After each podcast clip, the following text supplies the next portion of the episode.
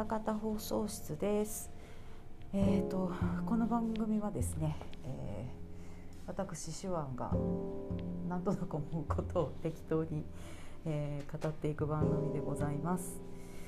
えーね、2回過去にね配信させていただいて今回が3回目になります。いやーでも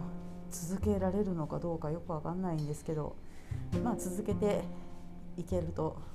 いいなと思います。なんせまあ収録をしなければね更新もできないということでね。で、えー前回に引き続きですね G のレコンギスタを見ておりますので一応そちらの、えー9話から15話までを見た、まあ感想と感想というか、まあ、ちょっと印象に残ったシーンとかあと、まあ、ちょっと軽くまとめみたいなものをなんとなくこう頭の中で考えたのでですね、えーそれがなんとなくできる、えーお話できるといいかなと思っておりますよ。でですね、えー9話から15話まで見てなんか印象に残ったシーンとか、まあ、ちょいちょいあったんですけど、まあ、面白いシーン結構たくさんあって結構笑ったのがですねあの9話あたりだったと思うんですけどあのベルリのお母ちゃんがメガファウナに来てですねそのあのあベルリに会いたい一心で、えーグライダーを、ね、自分で動かして、えーメガファウナまでやってきますよね。その時にベルリに対してあの「よそ様の軍艦ですよ」っていうシーンがあって「よそ様の軍艦」っていう言葉がねすごい面白かったですね。あのパワーワードだなと思って「よそ様の軍艦」あすごい面白いな。すごいいい普通のあ普通のっていうかいいお母さんなんだなっていうのがその一言でよくわかりますよね。よそ様よそ様のお家ですよみたいな感じでね。あのちゃんとしなさいっていう感じでベルリ君に、えーなんか説教するシーンがありましたね。いやベルリのお母ちゃんやっぱり好きだなと思って見ておりましたよ、えーそれから、えーすごい、えー印象に残ったシーン。いろいろあるんですけどあのヤザンみたいなキャラクターが出てきましたよね。あのもう一撃でやられてもうあの後多分出てこないんだろうなと思うんですけどあのヤザンってあれですよゼータとダブルゼータに出てきたあの人ねゼータの時はすごいすごいなんかもうチンピラみたいな感じだったのにダブルゼータに出てきた途端すごい面白い感じになっててあこのキャラクター結構好きかもってダブルゼーターになってようやく思えた、えーキャラクターなんですけど、ま、やられてもやられても死にかけんねんけど死なないっていうあのキャラクターねいいですよね。あのさらに出してほしかったですね。ベッカーさんでしたっけね。あのベルリ君にあの何何パックつけてたんだっけ？なんかすごいごついやつ、えーつけてた、えーベルリ君に一撃でやられ吹っ飛ばされ殴れ殴られて吹っ飛ばされてましたね。えーと拳で解決？みたいな感じでちょっと面白かったんですけど。こういうやられてもやられても死なないキャラクターって言ったらあの00に出てくるあのパトリック・コーラサワー君とかそうなんですけど、えーコーラサワー君めっちゃ好きでねあの00見てた時もあの最初鬱陶しかったんですけどすごい出てくるたびにあコーラサワー君来たコーラサワー君来たと思ってちょっとニコニコしてしまうようなキャラクターで、えー、00全体的に結構暗い話なんですけどコーラサワー君だけ最後あの自分の上官かつ好きな女であったカッティさんと、えー結ばれて結婚式のシーンまであるというねなかなか唯一と言っていいハッピーエンドを迎えたキャラクターだったんですけども、まあ、ダブルオーガンダムはねあの割とうーんっておっしゃる方がすごく多いと思うんですけどまあ面白いといえば面白かったので割とうーんと思われてる方もねちょっとまあね長いんでねあれなんですけど見てみたらいいんじゃないかなとは思いますよ。えー私はねシードよりは好きです。シードガンダムシードはねもう嫌いなガンダムを語らせたらまず筆頭に挙げたいのがシードなんですけど、えーシードよりダブルオンの方が私は面白かったですね。えーそれとえー、前後多分すると思うんですけどクンパ大佐がなんか週末なんかキャピタルキャピタルタワーに勤めてる人たちがあのなんかお休みだからって言って結構みんながどんちゃん騒ぎしてるシーンとかがあるところでなんかちょっと露出の高い女の子たちをいっぱいなんかはべらせてるところになんかクンパ大佐がいるシーンがありましたけどなんかあんな若い女の子いっぱい集めて何やってんねやろうと思って見かけによらずエロじじいなんかなと思ってちょっとね うんって思いましたね。ま名前が名前がクンパルシータですもんね団子の名曲ですよってまあ、でもあの人物登場人物ねたくさん出てきますけどあの中で一番怪しい人かなってなんとなく思っているのであの教皇スコード教の教皇とクンパ大佐っていうのがまあ2人だけですよね。もう一番怪しい二大巨頭っていう感じなんですけどなんか教皇はどっちかっていうとそのまんまの人っていう感じがしますね。なんかあんまり裏がなさそうなありそうでないっていうタイプの人かなと思うんですけどクンパ大佐はどっから見ても怪しい感じですね、まあ、この後どういう風になっていくのかなと思いますが。なんかエロジジっぷりを発揮してほしいんですけどそんなシーンは確かなかったなと思うんですけど、うん、ですね。それと、えー、そうですね。クリム君がクリムリックが、えー、蝶のように舞い蜂のように刺すってなんかこうあの戦いながら言ってましたけどおいおいそれモハメド・アリとちゃうんかって思ってあのさすが天才や何でも知ってるなと思ってちょっとねニヤニヤしてしまいましたけれども今若い人多分知らない言葉だと思うんですよね蝶のように舞い蜂のように刺すなんかもう昭和昭和の人しか知らんやろっていう感じのねあの言葉だったりしますね。なんかこう俺は天才だって結構何回も言っていてあのミック・ジャックがねさすが天才みたいな感じでよいしょしててあこいつらええなと思って 幸せになってくれってすごい思いますね。あのこう天才だという男に対してさすが天才って言える女の人ってね、まあ、なかなかいないと思うんですけどあのいいいいカップルですよね。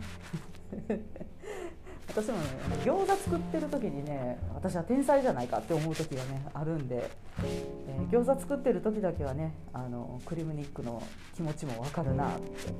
思いますけどあもう悲しいことにミック・ジャックみたいにね隣で同意してくれる人がいないっていうねあ悲しいなと思いますね。えー、それとあとあのベルリ君がですね恋を知ったんだ誰が死ぬもんかっていうシーンがあっておおすげえセリフを言うなと思うんですけどなんかねあの10代の男の子が言うセリフちゃうよなと思いながらね見ておりましたね。まあ、でもあのアイーダアイーダちゃんやねアイーダちゃんはねあの恋をできる相手ではないだよなって思いながら見てて切ないと思いながら、えー、見ておりましたけれどもね。結構印象的なシーンってそんな感じですかね。なんかまああのー、やっぱ前半の話の方が割とのほほんとしてたのでちょっと面白いシーンたくさんあったんですけどなんかだんだんこう戦況がこう厳しくなるに従ってそういうシーンもちょっと減ってきてるような感じがねちょっとします。であのー、マスク隊がですね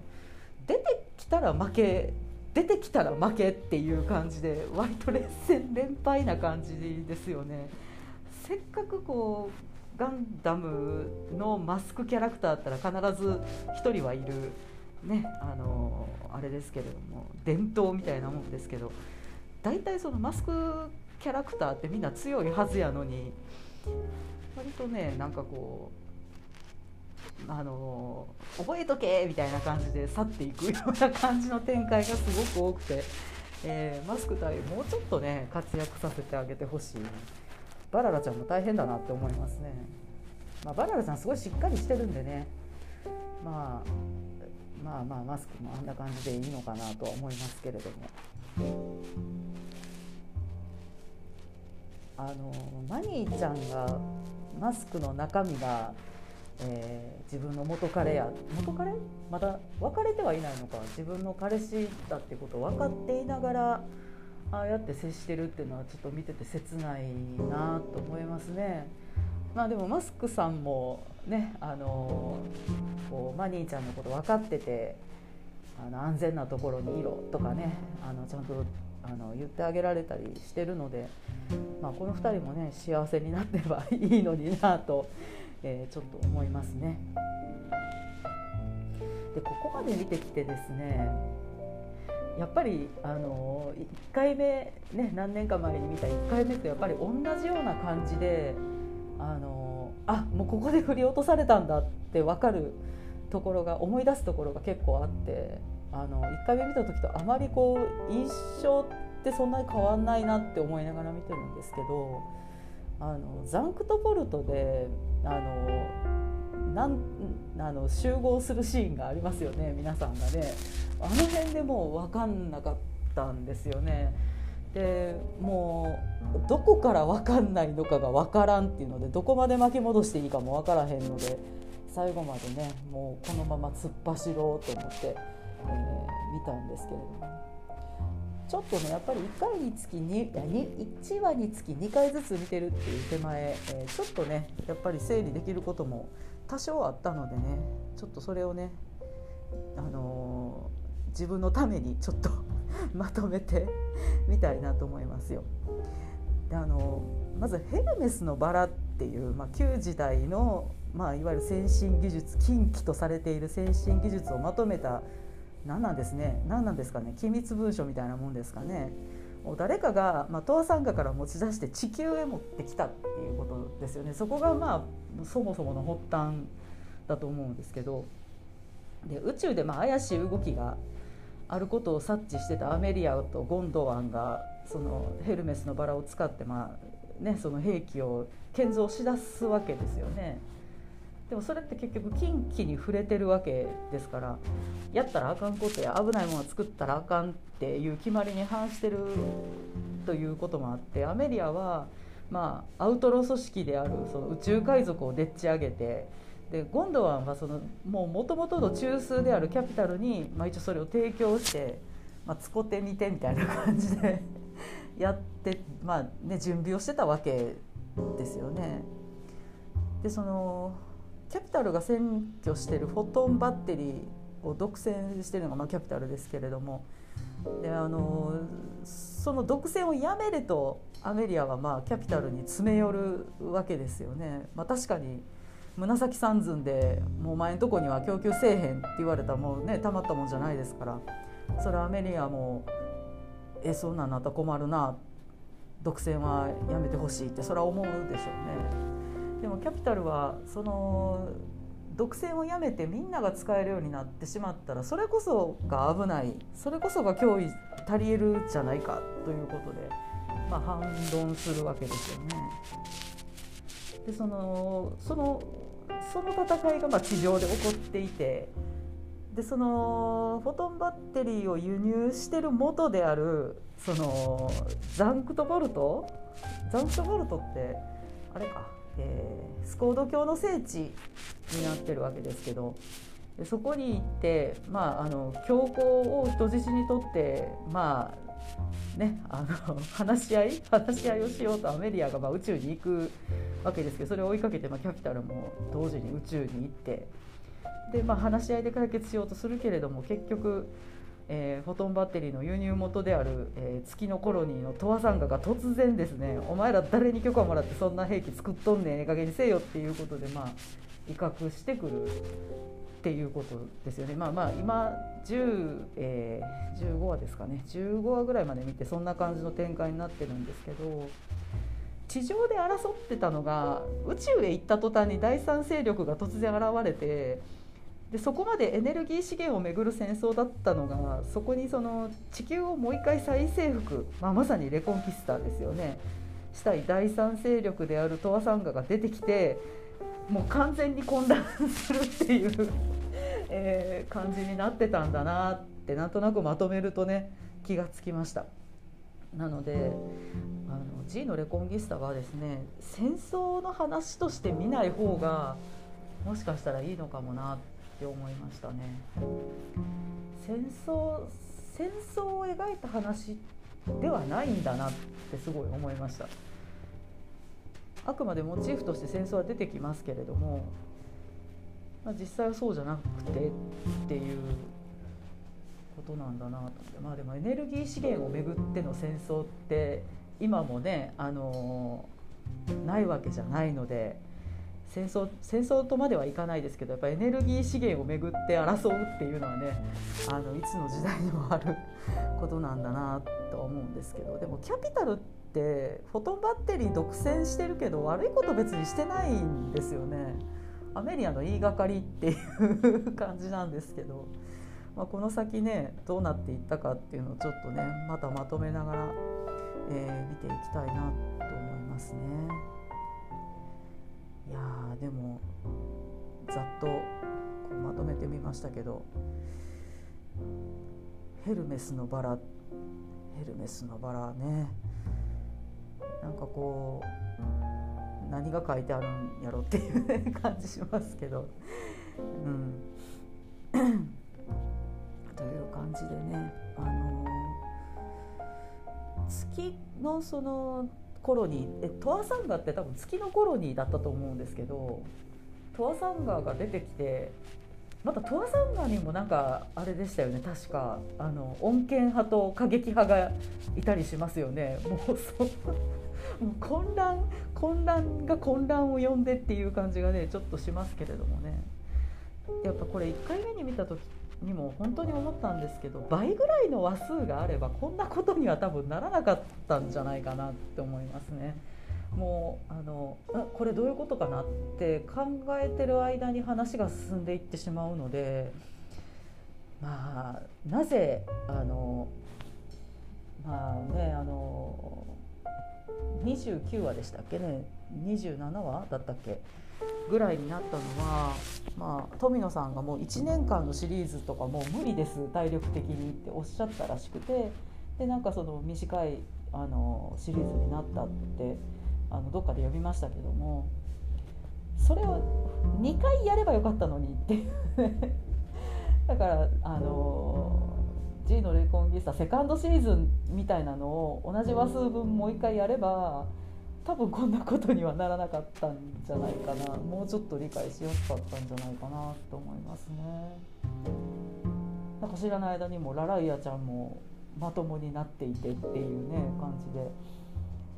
昨日見た回ではあのついにあの捕虜になってるリンゴくん変わった名前の子。なんかあの子あのユニコーンに出てきたあのえーと、フルフロンタルのことが好きでたまらん男の子がいたじゃないですか。あの名前忘れちゃった。ローゼンズールに乗ってる子。あのあの子にちょっと似てますよね。